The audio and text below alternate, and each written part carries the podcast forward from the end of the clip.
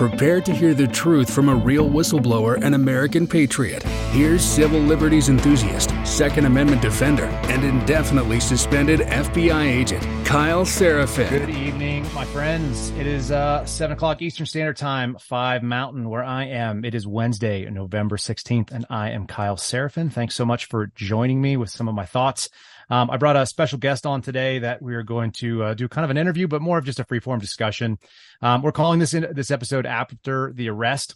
I think a lot of people have minimal visibility about what goes on in the FBI, and that's part of the reason why I've been kind of involved in trying to explain what happens and how it works, and some of the things that you may not see, terminology, kind of the inside baseball that uh, that your tax dollars are paying for. And uh, what I've got is a special guest who worked out of the District of New Mexico for a number of years. I guess he'll be able to tell us exactly how many, but enough to retire, it sounds like. So um, this is Reeve Swainston, who is a former AUSA and assistant United States attorney. And that is a federal prosecutor. That's somebody that takes the cases from the FBI, uh, sometimes recommends a case to the FBI, and uh, and brings that into, you know, both the uh, the, the prosecutorial end of things. So they're the ones that handle the plea deals. And so for all of you folks that have an interest, what happens after the FBI shows up at your door, after a search warrant happens and where they do, you know, how the legal process works. That's what we're going to talk about. And we'll probably talk about what's broken and if we have any ideas on how to fix it. But, uh, I'm sure that'll be plenty. So, uh, Reeve, welcome to the show and welcome to, to, uh, hanging out with me and producer Phil. Uh, thank you so much. You can t- already tell that I'm a I'm a Zoom virgin. So uh, I forgot to put on my silent, and I just did that while you were talking. Um, yeah, it's no good to be deal. here. Yeah, good to be here. Um, I I kind of want to be where you are. That fire looks nice. I I thought that our millions of viewers would really enjoy it. So why not? I have it. It's beautiful. It feels nice and warm right behind me, and I've got uh, a nice view of the sunset here in New Mexico and uh, my uh, amazing 10 month old German Shepherd puppy wandering around doing her thing. Uh, yeah, I think we're going to see some better. It couldn't be any better. I just, uh, I just wish it was in a state where um, uh, citizens felt safer. Uh, For sure, and I've I've had some folks. you know, we want to talk about the crime crisis that's happening in many major cities. In Albuquerque, where you're at, or outside of, is is no um, is no stranger to that sort of thing. I think Albuquerque's had some violence for a long time, but it used to be more compartmentalized. And um, so let's let's just kind of talk about first of all, uh, you were an enlisted Marine at the age of 17, which we were just talking about a moment ago. Um, you went in to go be what a machine gunner? Does that sound right? Yes, I was a machine gunner. Um, MOS is uh, 0331, and uh, I uh, got pretty lucky uh, for the first two years, even though I was a machine gunner. Uh, I got sent to Europe for a couple of years. And uh, I don't want to bore you with a long historical background. Um, uh, but, you know, it did help make me who I am. I, I, got very lucky when I was in Europe to have met um, or become part of a detail uh, back then, um, the commander of Air Force Southern Europe was a general who took a, an interest in me and um, uh, helped guide me towards higher education, which was not something that was ever even discussed in my family when I was growing up. And um, to this day, uh, I'm still in touch with him, and he became probably the single most important uh, mentor in my life. And I've been lucky enough to have a couple of really good men who helped uh, helped me evolve as a as a both as a, a man and and um, and then later on as a professional in federal law enforcement. Sure. So yep, I, and then after that, after I was assigned to him, and uh, not just him, but the security of uh, installations, property people, you name it, in Southern Europe. It was called Allied Forces Southern Europe. It still exists. I think it's in a different part of the, sure. the country now, though. Yep. Um, I went back to the fleet where I was an actual machine gunner, did that for a couple of years. But during that entire time, I took a lot of college classes and managed once I was um, discharged from the Marines to transfer my credits into, into the University of New Mexico, um, where uh, I just hit the ground running. Uh, I, uh, you know, it took me a few years, but I ended up becoming what I call a GI Bill lawyer. Nice. And uh, was lucky enough to um, after a few years in uh, as a state prosecutor in Philadelphia to get um, connected with uh, the U.S. Attorney's Office in Philadelphia as a special assistant, which I'm sure you guys are familiar with, and then mm-hmm. as a now when, AUSA. When did you? 90s, uh, where did you go to law school?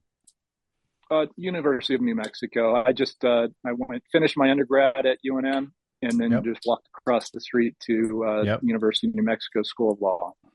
So what graduated? You, how did you get to Philly then? Uh, my wife's from Philly. I lived there for a little bit as a child. Um, I uh, really, uh, you know, I think my childhood could be described this way: uh, raised by a single mother, a foreigner with a seventh grade education, who really was more of a roommate than a parent. Mm-hmm. She did her best. Um, I did everything I could to support my brother and her and myself. Worked very hard as a child. Uh, I was a, a child laborer, if you will, working, washing pots and pans uh, at a local restaurant or, or mowing lawns for a landscaping company um, whatever it took. And then I joined the Marines in part because uh, my recruiter said I could send half my paycheck home, and my brother would get a winter jacket and uh, food in the fridge. That's that yeah, is that's the a... nuts and bolts of it. My mom essentially said, "Raise yourselves, uh, go be feral children," and um, thankfully, it didn't go in the direction it could have gone, like it does with so many kids who are raised that way. No, so many. I mean, that's a lot of the people that we see in in uh, the law enforcement realm are people that started off feral, maybe with not some bad intentions, and then they end up on uh, on the wrong side. And it doesn't take too many steps before you you kind of run down that that path permanently, I think, or at least semi permanently. Um, so, so you ended up those steps. you end up as a uh, as a special prosecutor, and then did you get hired on as a AUSA out there, or did you come back to New Mexico for that? Um, I did, but I transferred to New Mexico. I managed to. My mom had a stroke. Long story. My mom had a stroke, and I managed to um, get uh, the job here in New Mexico rather than in Philadelphia. Okay. Um, and I'm very grateful for that.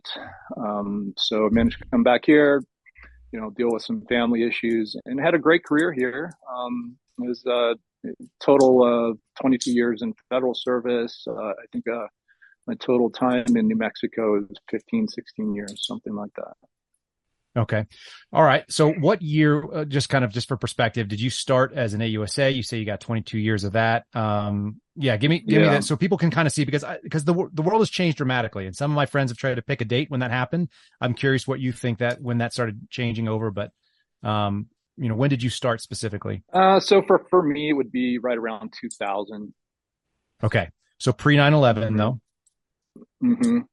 And so you got to see a little bit of that. Yep, a little bit of that, and then I was as a special assistant. I was a prosecutor in um, in in the Monster. city of Philadelphia, and um, also uh, surrounding county, a nearby okay. county. Sure. So enough. I mean, that's the general perspective of it, um, and then managed to get back here permanently. And I had some health issues, so I had to take, uh, you know, my vested in, in and I got a, a combination of my vested slash disability retirement. Thankfully, I was able to do it, put it all together for a full retirement. I love it. Puppy's going um, full blown puppy right now. I may have to when you go to our other uh, friend, I might have to um, put her into a crate or something. Let me know Fair enough. if our audience no. complains or anything. I don't know if there's any complaints. We're just we're just running by the seat of our pants here. So a little bit of puppy time doesn't upset anybody. I got to do a long discussion actually today on um on Truth Social. Um somebody was saying something about something I wrote. I basically said if somebody came to my door and tried to force um, a vaccine shot on my children, that the, they would find themselves being recycled by the coyotes. I, I don't know where that uh, concept came from, but that was my general idea. I'm a pretty aggressive um, protector. I you think. can do it right here. You can do it right yeah, here at 4 a.m. Coyotes are uh, plentiful. That's right. And and so somebody said something about coyotes, wish they had them. And I said, yeah, you know, sometimes when you have them, you wish you didn't. And I posted a video of a thermal camera that I had that I shot a coyote on my buddy's ranch because they were running down after his calves and his cows. And, um, you know, it, it, hit the wrong chord with certain people, uh, which is kind of funny. And there's a big, I, I think it's one of the big divides in this country is the way that people live in urban areas and they live in rural areas. And if you don't have a lot of experience with that, and you don't know that coyotes are a real problem for ranchers and for for beef cattle and for people who have chickens and goats and sheep and all that. Um, maybe you don't have the same perspective on maybe dropping them down. Like I don't I don't feel great about shooting dogs, but they're not the same as your puppy right there. I mean, they're just an animal altogether. So we had this just prolonged, long, protracted discussion about shooting coyotes and how you do it and what, what calibers and whether it's wrong and whether people were mad about it. It was really funny. It was not what I thought my day was going to go into, but it was a long discussion about them. And that's a big thing in New Mexico, obviously. I mean, I, I spent a lot of time doing that with my buddy and yeah, I'm sure you Well, we can talk about coyotes in New Mexico, but they'll be the human kind. That's right. Yeah. And, and I know you had some border experience yeah, doing yeah. that and you sent me a good article about cartel stuff. So, you know, maybe you could tell me what your most proud case was and we can certainly jump into that if that was it, or we, we can get into it in a second too. But, you know, what was the, your most proud prosecution or maybe your most proud moment working in federal service if you, if you can think of it? You know, I had, I had quite a few. Um, I, I had, uh, when I look back at my career, uh, I feel very fortunate. I did I don't even know how many, I, many, many, many wiretap, long term, complex litigation, wiretap invest, investigations that I supervised with uh, FBI, DEA, later on in my career with um, Homeland Security agents. Uh, early in my career, um, I did a ton of the, the um, essentially snatch and grab, if you will, quick hit uh, cases involving repeat violent offenders, which uh, never goes out of style. It's a need that mm-hmm. every community has. Unfortunately, enforcement of that continues to decline, especially here in New Mexico. I'm hearing all sorts of horror stories of um, offenders who uh, are being released uh, on uh, what I would consider more modern, sensitive, and very inappropriate um, uh, for very inappropriate reasons that uh, really are terribly inconsistent with the advancement, both the advancement of justice and the caretaking responsibility that we in law enforcement have for the community. And sure. I hear that now for, for my, my former colleagues, but in terms of this is the case, well, tell me, tell me too. When you say repeat violent offenders, what what kind of violence are we looking at? Just so people have an idea. We, I mean, everybody uses the word, but not everybody has the same view that you're going to have.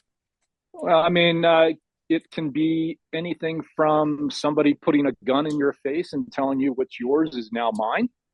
Mm-hmm. And that person uh, being arrested for that offense um, and at the state level getting out that day or the next day and doing it again and again and again and again. Uh, that is when those people become what I think we in our profession classify as repeat violent offenders, and it can be sure. anything from. Uh, I mean, I swear it can be an attempted murder charge that uh, they're released on. And but unfortunately, what I'm also hearing at the federal level, at my uh, alma mater, I guess at our alma mater at DOJ, is um, a reduction in the number and quality and complexity of cases um, that are accepted by U.S. attorneys' offices all around mm-hmm. the country. Not not I'm not zeroing in on New Mexico, um, but when I say there's a more modern, sensitive approach to law enforcement and targeting offenders, um, I mean it. And what I mean is the the reality is that cases that I would have taken in my career when an agent like you brought me a case and said, I got a guy that just stuck a gun in somebody's face at uh, you know this such and such store, corner store, took uh, twenty five bucks worth of um, uh, coins uh, in that um, what we call Hobbs Act robbery. Right. Uh, it would be a no no brainer complaint. You know, let's whip out a complaint, take it to the magistrate, and um, we'll knock out a case. Um, another example might be let's not forget the uh, the drug trafficking crisis that uh, we've been prosecuting forever. And people can have whatever opinions they want on that. But the reality is really cl- crystal clear. The drug trafficking in New Mexico and other border states is so consequential, it results in loss of life. Mm-hmm. Um, yep. There can be no ambiguity whatsoever about that. Uh, and it doesn't need to be the fentanyl discussion either. It can be any variety of of, um, of hard drugs, mostly, obviously. that result in the loss of life. I've been to a number of funerals in New Mexico over the years. The scenario is always the same. The mother talks about her child, um, you know, getting, uh, uh, becoming interested in um, alcohol, becoming interested in weed, becoming interested in harder drugs, and then eventually they die of a black tar heroin overdose. Yeah. Um, and so, you know, uh, it's a community level approach. It's a it's a um, law enforcement approach, but all of that has to work together, and none of it works if one part of it is ignored. My um my my instinct on that has always been sort of uh, anybody who's willing to break federal laws, whether it be trafficking a, a, substance that we don't care about. So, for example, I'm not, I'm not emotionally connected to marijuana. You know, my, I have brothers that use it, and it's been state legalized in so many places, including New Mexico and now in Arizona as well. And you know, I don't I don't really feel one way or another about it. If it's against the law, it should be against the law, and if it's not, it's not. But people who are willing to break certain laws, I find that they're willing to do a lot more things once they've kind of crossed that boundary. Is that more or less your experience as well, or? Do you have a well, different of course, and, and, the other perspective on that is if a marijuana case is, catches the attention of the Fed, so to speak, it's probably right. something huge. And I mean, one of the the cases that I handled, um, that I'm actually quite proud of, I handled with DEA. It was a simple interdiction case, turned into a very not a wiretap case, but a very long term grand jury investigation where we discovered that uh, OGs, Bloods out of Los Angeles, were mm-hmm. um, building and developing and managing and running a huge trucking company.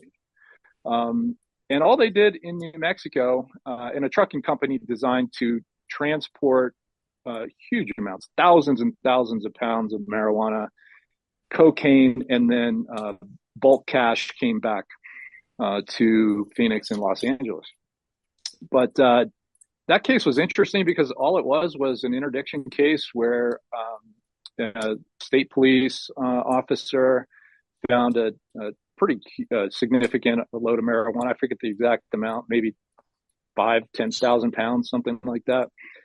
Yeah, um, I mean, people don't don't realize that when we talk about marijuana in a yeah. federal level, you know, you've had AUSA is what the famous case that one of my buddies went through. The guy goes, you know, we found a lot of weed, and he goes, well, how much? And he goes, I don't know, a lot. And he goes, would it fill up my office? like that's yeah, the kind of weed yeah. we're talking about. Would it fill up the office we're talking in right now? Kind of weed. Right. Right. But that case was that, that exactly that, and people who are willing to do that, knowing that they're facing at that time ten to, to ten years to life in prison, are a special sure. kind of case they're right. they are career offenders. These are people engaged in the kind of drug trafficking that is um, a business. It's a job, and so you know that case went from one interdiction to eventually indicting 13 or 14 people, all part of the gang out of LA, and um, it was a very successful case. Um, you know, managed to infiltrate and dismantle that entire organization and learned later on that the brothers who were running that business were both um, involved in in homicides and uh, other violent activities. And then one of the brothers, when he got out of prison, was killed. He was murdered within weeks of getting out of jail. So is that yep. part of the community that is engaged in that kind of activity uh, that I perceive to be a no holds barred type of activity um, and uh, a very worthy target for federal interest. Yeah, and I think and a lot of times that. I think. Yeah, so I've had I've had discussions with. We're not investigating those cases anymore. Sure, the it transactional business that's the that's the bread and butter of these kind of things. Yep. Yeah. Every well, case we, starts at, at a nucleus somewhere. And and anybody that's willing to do that, I mean, they're they're predatory, right? I mean, they're taking advantage of of softness or weakness in the system. Everybody is available. You know, if you're not going to play by the rules that everybody else agreed to sign up and do, which is the American federal system that we have, if you're not going to obey the law, then you're going to go do whatever makes sense to you, and you're a danger to everybody else that is playing by the rules. And that, that my my yeah, perspective on marijuana, I mean, we should we really shouldn't waste some time talking about it too much. Yeah, no, I agree. My perspective is very simple. Um, if Congress decides to take it off the schedule or to decriminalize it, then so be it. Yes. But Congress has never decided to do that. No, the agent's, agent's job and the prosecutor's job is to enforce the laws on the books. It's on the books still. It should yep. be enforced. That it's really so is awkward. perspective. There, there's nothing more awkward than leaving. I've left weed on search warrants. I've served search warrants when we yeah. were going for PCP and for paraphernalia and for manufacturing in, in DC. And people would be shocked. It's like we took the guns because he was a felon, and we, and we took the, uh, the the paraphernalia and the manufacturing equipment, and we took you know residue, and we left you know like a bag of weed on the on on the uh, countertop. And I just went, "Are we going to take this?" And they go, "No." And you go, why? That was my first day. My first day, we left weed on a search warrant, and I and I've I've never collected it since then. It's never been enough uh, to to meet you know any federal uh, minimums, and, and you just think that seems bizarre. But I agree with you. Congress either needs to step up and do the job, or we need to enforce it. But this sort of like prosecutorial discretion that it's not important enough for it to worry about it, it seems wrong. Prosecutorial discretion exists, but it shouldn't be to completely ignore laws. And, right, and that exactly. is the, the same the, the same problem that we have on the border. But before we do that, you, I do want to talk about one case that I had. I sent you the article of it. It was written about yep. by Judy Miller, formerly from the New York Times. Um, the article was uh, titled "The Mexicanization of American Law Enforcement." I was very proud of that case because um, it involved a New Mexico State police officer and a local sheriff up in the Four Corners area of New Mexico. Um, and I, I, could literally talk forever about that case, but those uh, officers were or had infiltrated the region task force up there. I think it was Region 2 task force. Um, I forget the exact region. Um, you know, as you know, in New Mexico, there's multiple region uh, task force where local law enforcement, state law enforcement, tribal law enforcement are brought in to work with federal agents. Um, and mm-hmm. uh, they're in doing so essentially become the same as federal agents and able to bring cases to the U.S. Attorney's Office, um, uh, manage wiretaps, uh, things like that. And uh, these officers, um, when they work for the uh, the task force, were engaged in some truly insidious and dangerous activities including you know selling daytime and and, and uh, daytime and um, location of pending search warrants, names and identities of undercover agents, names and identities of confidential sources. The, truly, a very significant betrayal of um, the uh, the trust that the FBI had put into them. And uh, when the FBI came to me with that case, frankly, we couldn't believe it. We were shocked. I was shocked. I didn't want to believe it.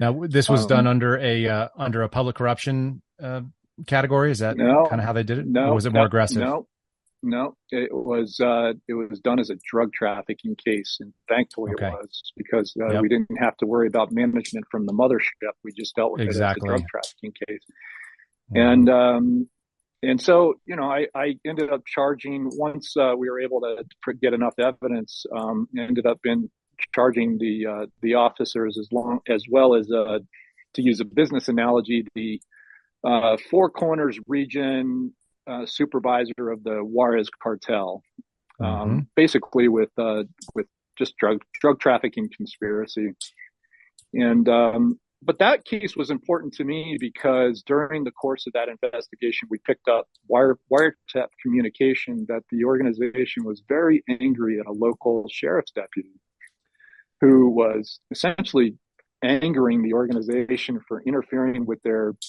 drug trafficking success. Right. You know, picking off uh, couriers, picking off low level people, just uh, doing just his job. Them, yeah, just doing his job. And uh, so, but the comp- the communications that we were intercepting progressively became more and more, I'll say, unsettling.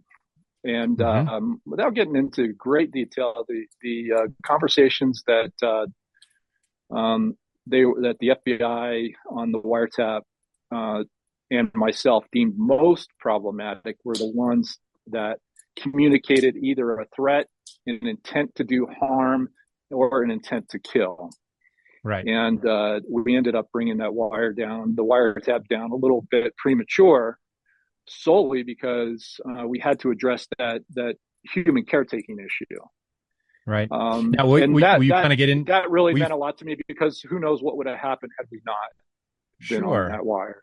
Well, and maybe you can kind of explain to people too, because I don't think so. first of all, maybe you could talk a little bit about the burden that people have to have to bring up a, a Title III, which is not an easy burden to meet necessarily. But if you do it a lot, I know there's specialists in it that that crush it. And then the second thing is is that uh, once it's up, uh, especially the FBI, we can agree doesn't really like to take them down, even though they're expensive to maintain. They love it because the FBI loves intel. So maybe you can kind of flesh out what that what that looked like for bringing it up. Number one, uh, so mean, people have a, a, sense. Sure. I mean, I've had uh, you know not even necessarily this case, but uh, a variety of cases with other agencies and um, FBI, DEA, you name it. Um, these wiretaps are very expensive. I don't know the exact number, but let's just say they're $100,000 a month to run. Mm-hmm. They're critically important tools in law enforcement. They're exceptionally difficult to get approved. Uh, people think that we just snap our fingers and we jump on people's phones. We don't. It's no. very, very difficult. It's a hard process. The AUSA works very closely, or at least I did. I made sure that um, I made sure that my wiretaps, and I embrace them as my wiretaps because it's my application to the court. And the agent's affidavit is simply an exhibit. It's exhibit number, it's exhibit A, mm-hmm. you know? Um, and so um, I present my application to the court, swear it out. And when I do so, I do so not only proving uh, probable cause exists with respect to the the need to uh, utilize this tool, but also that all other reasonable law enforcement strategies and and um, other law enforcement tools that we have at our disposal are simply insufficient to accomplish the goals of the wiretap, which is always, or at least almost always, to work our way up to the highest level of any particular organization that we're targeting. Right. Right. And very typically, it's true, you can't reach those levels without picking apart the lower level echelon uh, as you work your way up. And, maybe you could tell um, people too what the uh, what the lesser versions of things. So we have to obviously use uh, by less invasive means than tapping the phone. So you know, give some examples of what what what you would like to see when you want to see that approved, and you're going to go in front of a judge. Uh, there are countless examples. I mean, the most obvious is you could do very overt things like uh, search warrants. Um, but the problem with doing a search warrant before you get a wiretap is you alert the organization that you're right. targeting them. So you yep. want to scratch out the search warrants, but it is a tool that you can use. But yep. it's a tool in the application that you say, um, if we did a search warrant, we would alert the organization that we're targeting them, and we don't want to alert the organization that we're targeting them because it's too critical that we keep this secret. And it's yep. very legitimate. It's an extremely appropriate uh, stance to take in federal law enforcement uh, many other tools to get up on the wiretap. Obviously, we want to see communications. Uh, a, a real life example is we should not be seeing a phone that we know to belong to a cartel member linked with a Region 2 task force member immediately hmm. after every single task force meeting, even if it goes right. through an intermediary. There's this constant flow of communication we shouldn't see that because it's obviously not a human source. The cartel right. member is a known target. And if he was a source, you, we would certainly know that. And you're seeing those phones by doing other less invasive means than a wiretap. Yeah, so subpoena to the and... a subpoena to the to the service provider, a pen trap and trace, which is just a, a an order issued by a magistrate judge, just to see the numbers, things like that. Yep. Uh, it's another common example. Um, you can jump into the bank accounts to see if there's uh, structuring activity. So a lot of times, drug traffickers they'll have a lot of bulk cash. They will want to cleanse that cash so that they can go buy a truck or something.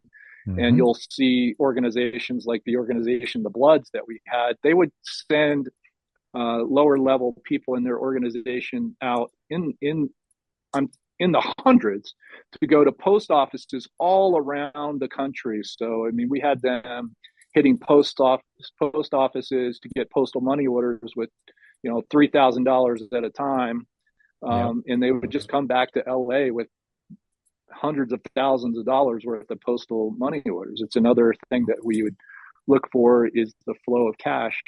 And then you just yep. put all that together, and there are many, many other tools, but you put all that together and you present it to the court. And either the judge agrees or doesn't agree that you need this very invasive tool. Yep. Candid, very invasive tool. uh, to target this organization for a higher purpose, which is always to work your way up to the very top of the organization. And then and guys like Phil and I like get to, the. That's right. We get we get yeah. pulled in on midnight shifts to listen because we got to clean all the information as well. That's right, and uh, we bring in interpreters and in the whole nine yards. So yep. And then I get the 3 a.m. calls. Hey, we just intercepted a call, and uh, they say they're heading over to. Uh, they're going to go um, murder somebody. Um, but uh, of course, uh, we don't want to burn the wire. Um, it's a very common conversation. So how do you not burn the wire? So you work through that problem, and uh, very typically uh, you can involve either members of the task force who are also have access to patrol vehicles, and you can do a you know a lawful stop or a random stop um, to uh, prevent the possibility of violence, sure. or you burn the wire to save the life, the possibility of, of violence. So, right, those are the the two typical and, problems that you have to face in the middle of the night, like you said, and pulling the midnight shift. Yeah, and and, and uh, as you mentioned to me when we were talking earlier, it's it's one of those things where the FBI wants to keep that wire up because it took a lot of work to get it there, and they don't want to burn it. And they, you know, and I'm sure every other law enforcement agency is the same. The amount of effort and the and the um, infrastructure that takes place to be able to get those things going, and even just building out the shifts and pulling people from other work, it's like there's a lot of things in place, and there's a lot of information that can come in. So if you can cover it, the fun thing is is that when you do have task force officers like that and, and uh, peace officers in the state, you know, a probable cause stop, almost everybody's driving around with something that they could, they can hit you for some PC and, and pull you over if you're smart. Motor, um, which right, is motor vehicle code violation, not hard. Yep. Sasha, definitely. don't take my jacket away. What are you doing? All right. So you were telling me, uh, and, and the case that we were, that we saw that, that you sent me in the article was what, it was what, 2007, 2008, something like that? Am I, I think it was 2007. Right? Yeah. 2007. Okay. All right. So the specifics were we've got this uh, this cop on the task force, two of them sounds like that were on the take that are getting money from the Juarez cartel, and they are handing out information left and right. And then you guys got a the the kind of the tip for violence. I remember you telling me how specific it got, and I think that'd be yeah. really interesting to folks to hear. Right. Well, I'm not going to get as specific uh, on a no, podcast, uh, um, but what I am going to say is that um, I was concerned, and many others were concerned that when you start hearing that kind of language right. of uh, potential violence, it's time to address the issue in the kind of way that might mean losing hundred hundred thousand dollars on a wiretap. Um, what was what was your pushback from from uh, from our end of things from the from the federal side? Um, if you no got real some pushback, just a, no real pushback, just a lot of communication, just hard communication. Like this is like you said earlier, very difficult to do, and uh, Sasha, you're crazy. Very difficult to do, very expensive, and uh, can is there any way we can keep the wire up without having to worry about um, losing this opportunity to continue working our way up in the organization? And it was right. clear that uh, at that point we had to take action, and so we did. Down. Yep. And the life was spared, and and the appropriate uh, intervention was done. Which, folks, I don't remember I mean, how the, much the was actually in the article and how much came from you you don't know um, whether or not someone's going to take action, but right. that's also the problem. That is yep. the problem. Well, and if you so don't, I, if you don't do something, you're gambling with somebody else's life. Hundred percent. What's what's a and you, yeah? What's a bigger stake you don't than do that? that? You don't keep nope. a wiretap, and I think anyone once you work your way through the formula of that problem, nobody would disagree that hundred thousand dollars a month is uh, worth. Um, I should have put you in the crate, girl. Down. You're good. I think it's good because um, I could have a toddler come in at any moment. Is my thought. Like there could be a small person that comes in and tries to throw something at me, or you know wants to explain to me how we need to go to the park first thing in the morning, even though it's, it's still dark out right now. Uh, so yeah, the dog's no big deal. So, so uh, you know, you you saw successful prosecutions. Uh, did you do national security work too? That was my under. Did we talk about that a little bit? Did I did do a little bit of it. I was one of the attorneys pulled to DC to handle some of the Gitmo cases, but of course, we can't talk about those cases. No, but we could talk about kind of the differential and the attitude that you see in, you know, from your end, looking at prosecutions and specifically even just the type of investigators that that go that route. Because I think a lot of people are concerned. One of the things that I've noticed is the FBI is far more intelligence focused now than they were when you started, you know, working with them as no, partners. No doubt about it. There's been many, many discussions that I've had. Uh, I mean, let me just say this: uh, I, I, um, I hope, I think, and I hope that uh, the agents I work with know that I gave them everything I had, especially in the prime of my career. I had multiple surgeries that are really not relevant to this towards the end of my career. That became, you know, when a judge is looking down from on high and saying, Mr. Swainston, do you need a break in the middle of a jury trial? That's a problem. Mm-hmm. And so, um, you know, but I, I, think I had a very good relationship. My my agents uh, trusted me to put in the work, and I did put in the work. Uh, and so, you know, what I, but one of the things I did see um, along the way was the bureaucracy on the agency side that I didn't appreciate, to to put it bluntly. Yep. I'm not okay with an FBI lawyer telling me that I need to change something in an affidavit um, that I'm not willing to change, and I won't. And that you and that you're putting your name to now. That I'm putting my name to, and, right. and so uh, I think AUSAs in the field who have to actually swear these things out, they better be willing to push back because the court down the road, whether it be the Court of Appeals or even at the district court level, we'll never know who that lawyer was. And so I've been, you know, that is something inside the FBI that I didn't appreciate. Uh, I heard uh, some things um, that uh, were kind of funny. Uh, that surprises me now about how aggressive the FBI is. And I, like I said, I, I'm on here to talk about law enforcement, the needs for law enforcement now with our crime crisis and that kind of yep. thing. But when um, I've heard FBI agents in the past say things like the first rule of the FBI is to protect the FBI. That's correct. And then I and then I see the absolutely unambiguous reality that we have now makes me very sad having worked with what I believe to be the greatest federal law enforcement entity in the on the planet. Um, up, you know, FBI, DEA, those agencies were superior agencies that were built with high quality people. Mm-hmm. That is 99% of my experience. Um, but the FBI cannot say now that it does not have a problem with perception that it is not behaving in a way that is consistent with what I called earlier its caretaking responsibility to, to the community. When right. you have a director who's incapable of explaining why it is that he allowed cities to burn. And I'm just talking to you as a grunt federal yep. prosecutor. Uh, in truly incapable of explaining why agents weren't put out there um, on the front lines where they belong. Uh, I'm just the soft lawyer in the background. You guys have both the fun work and the dangerous work.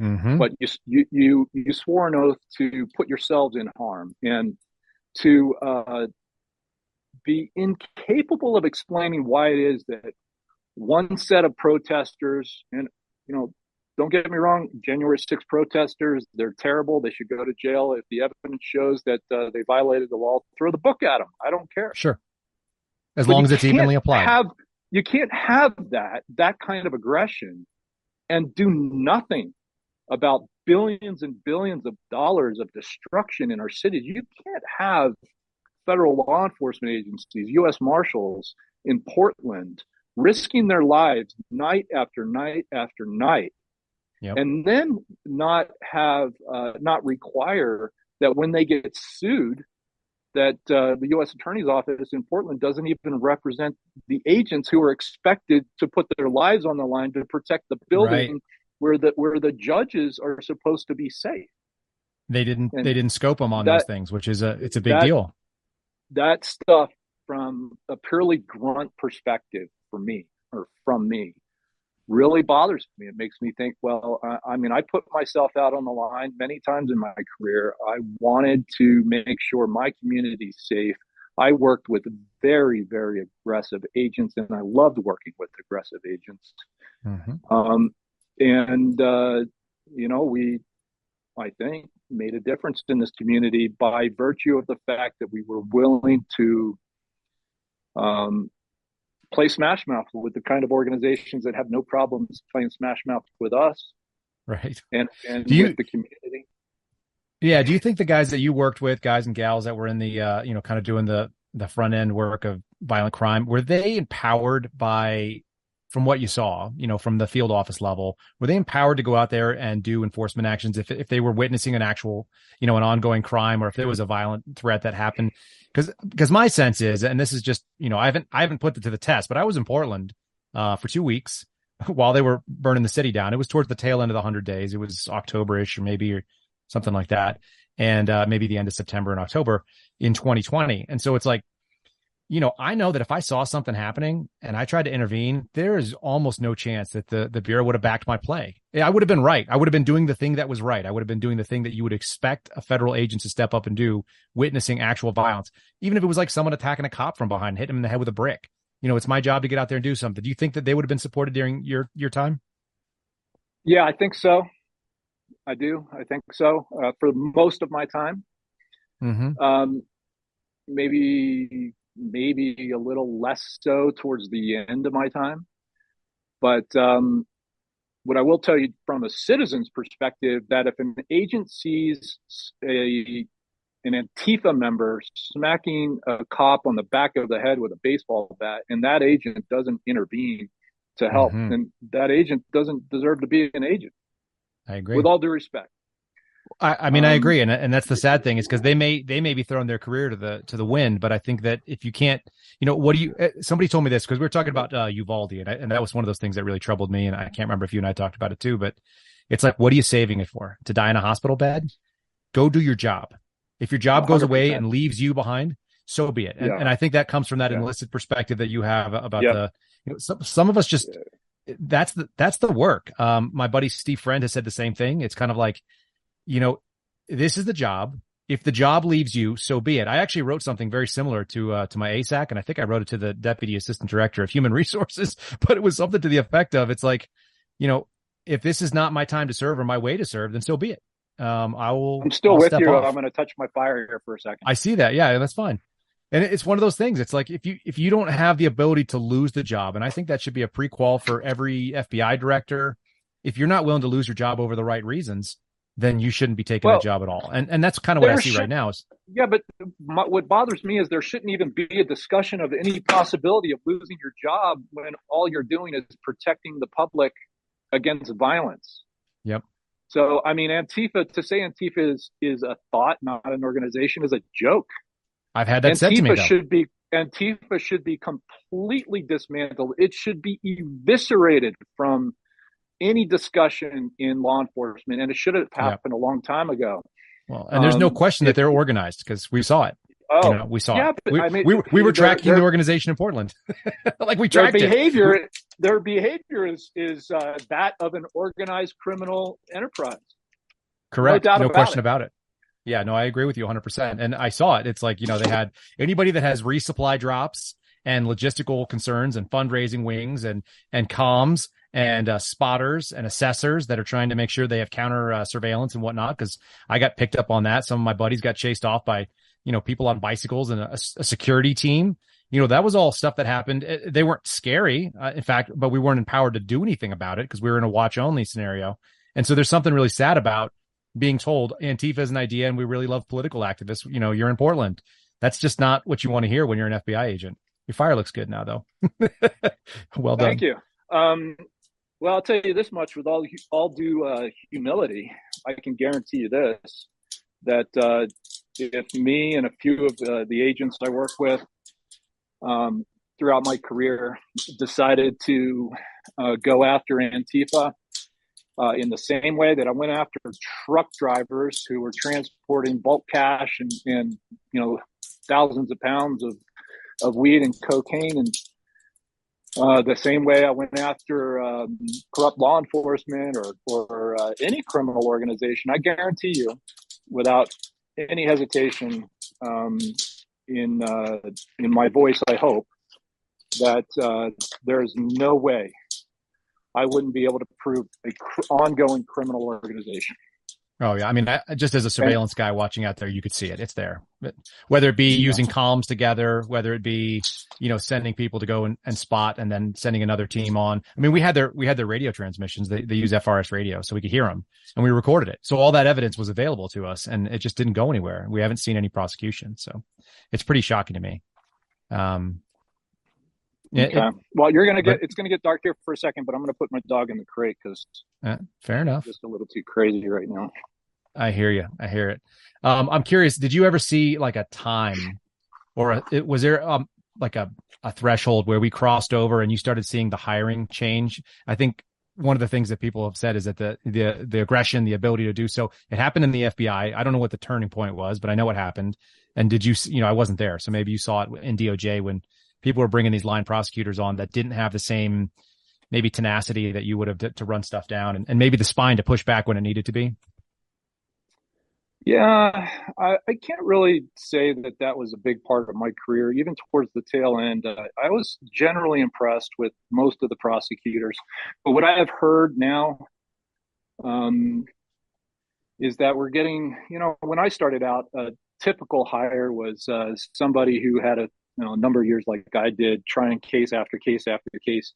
I mean, I don't, I don't think um, that a lawyer who got, you know, a, a trial lawyer mm-hmm. who got smacked around a little bit in court and lost a handful of cases is a bad thing, right? Sure. I think it's a they definitely thing. avoid it now, right? And uh, what I've seen now is, and what what I hear in the last few years, especially now, is there's this avoidance of uh, of risk and that's that's wrong. You can't have that. Sure. You have to have young lawyers, or if they're not whatever, not young but inexperienced trial attorneys, um, willing to take cases with, for example, um, purely circumstantial evidence. Okay. Okay. Um, That's a challenge, what I'm hearing, right? What I'm hearing from circumstantial evidence is really just evidence. It's no different than any other form of evidence. It's just evidence. Uh, you got direct evidence, you got circumstantial evidence. Um, and there's no such thing as a case that's purely direct evidence.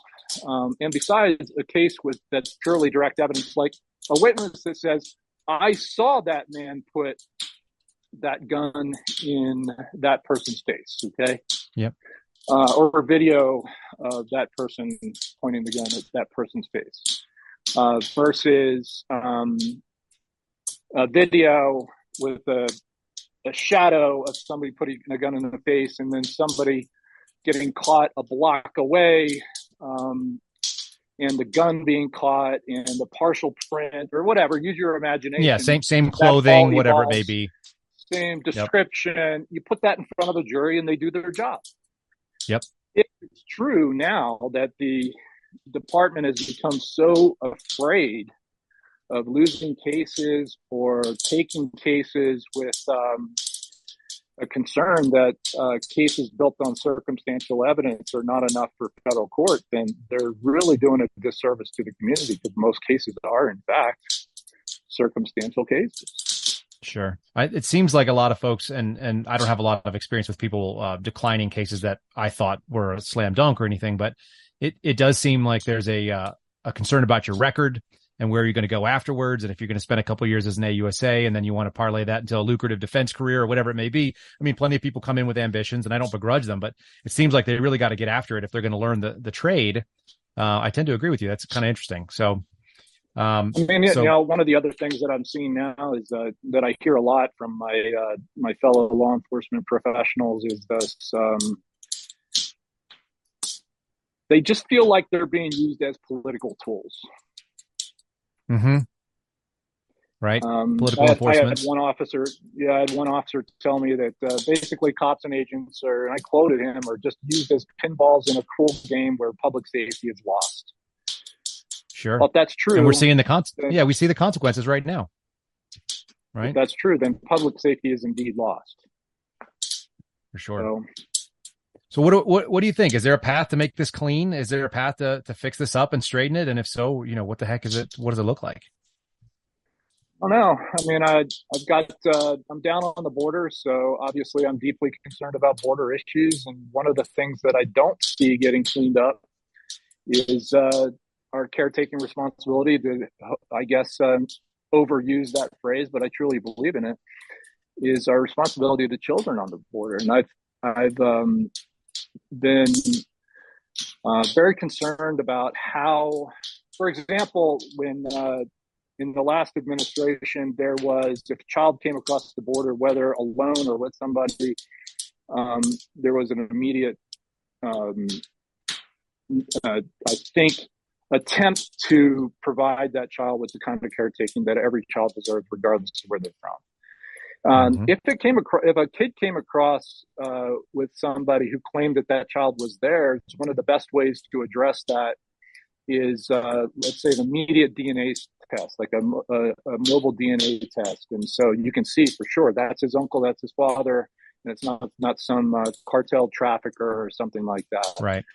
Um, I think where we're real lost right now with respect to children is HA. What is it? Um, HHS. Um, I don't even think that they know who these kids are. I don't think they're getting pictures of them. They're not getting identifications uh, for these kids. And um, from what I understand, they're being sent off. They're being just sent off to sponsors, right? And so you don't even know who their sponsors are. Do you think so that's a lack of interest, or do you think that's a lack of just being swamped and just being overwhelmed by lack of resources? Well, it's a both. At first, it was a lack of interest, and what's once again, it's a law that's simply not enforced. We actually right. have immigration laws in this country. They're just. It turns enforced. out we do. Yeah, I've worked with some of those folks. I, I mean, I, and they just leave um, them. Yeah. So, I mean, for example, this is uh, one concern that's uh, really, really caught my attention recently. You and I were talking to people that we used to work with, and and um, you know, this issue is very, very concerning to me as children. So HSI, I mean, HHS is not, um, you know, they're not caretakers for children. They they do what they can until the kids are placed, generally with sponsors, right? Sure. And um, and so what you have is well, what's a case? What's an what is an HHS case? Is it is it an immigration case? Is there then an emergency removal? Or is mm-hmm. it a mm-hmm. child caretaking case where or child welfare case where they're not welfare officers? Right. So they rely no, on they're not. And, and then it becomes a, like a sponsors. And the state has to get involved as well because now you've overwhelmed certain state resources, I'm sure. And um, mm-hmm. it's you got you got any other uh, and and I think that's very yeah, I don't know if there's a solution to that in any of the short term, especially with the policies that we're seeing down there. You you got any other special concerns that your your buddies? I know you you said you had a whiskey drinking yeah. group of uh, former agents, and what's yeah. what, what's their biggest concerns yeah. that they're they're flowing to you? It's just the lack of enforcement.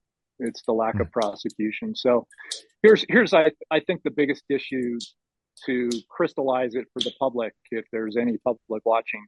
It used to be that it used to be that there was that 10%, you know, the repeat violent offenders, the recidivists, they are um, responsible. 10% is responsible for 90% of the crime, whatever it sure. is, right? Yep.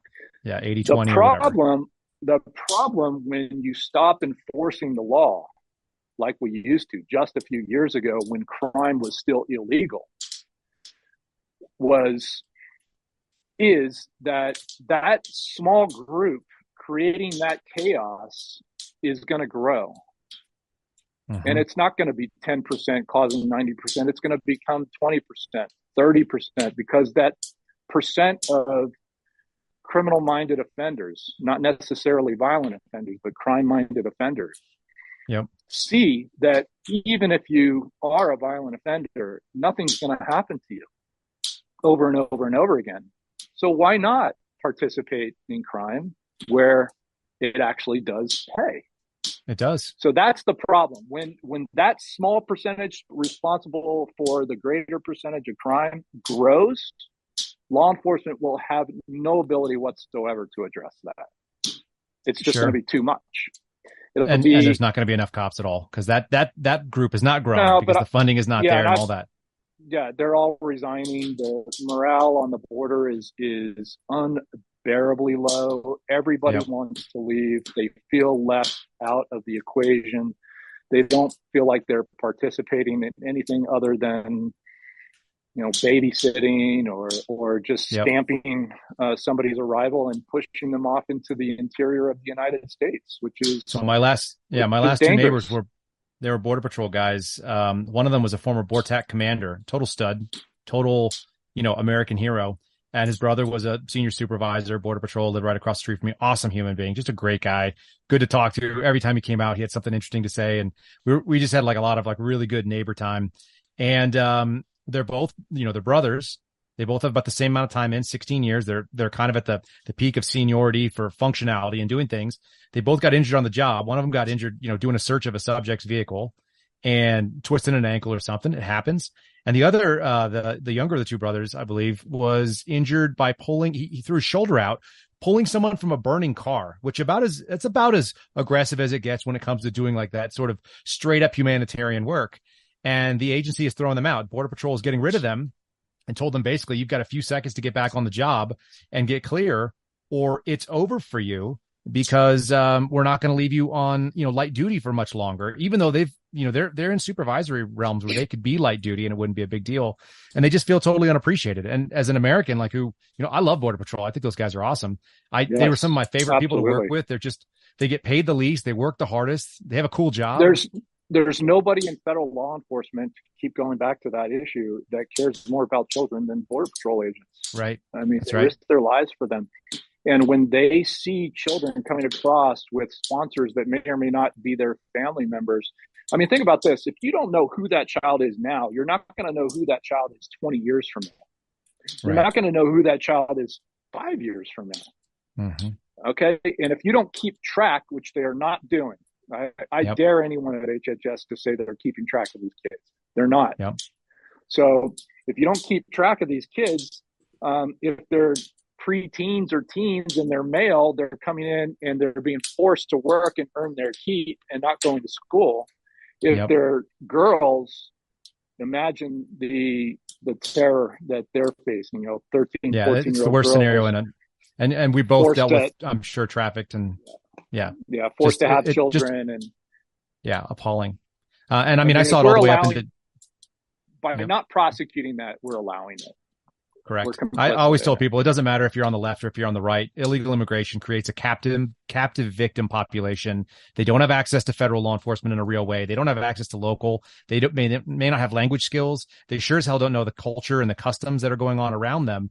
And so sometimes they come right out of a hellhole, whether it's El Salvador or something, some really awful situation that we can really empathize with, and they end up right in the same damn thing whether it's in Costa de Maryland or they're in, you know, DC somewhere and they're just thrown into a flop house and, and they're, they're just, they're screwed. They have no, they have no potential to gain the life that they basically gambled on, on getting because it's not there. It's not available for them.